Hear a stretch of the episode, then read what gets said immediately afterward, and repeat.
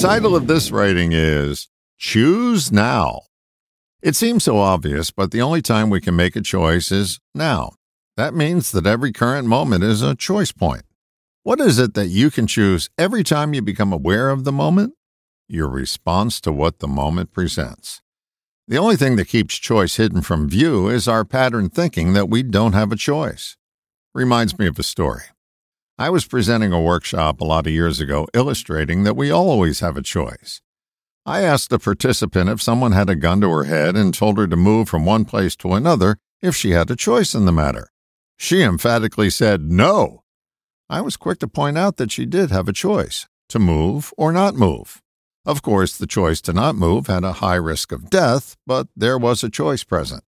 Most of our choice points are not that risky, yet they are also not that obvious due to the conditioning we have received that we don't have choices. How many times have we heard someone say, I had no choice? That's not accurate. What's really being said there is if you were presented with the same set of circumstances I was, you would have done what I did, meaning we would have made the same choice. There are opportunities presented by choice, but we won't explore them if we believe that we have no choice. You have a choice every moment. You can let the choice be made for you by letting your pattern thinking that you don't have one stay in place, or you can recognize that you always have a say. There is freedom in recognizing choice, the freedom to choose. It's really this simple. When you fail to recognize choice, you diminish your options.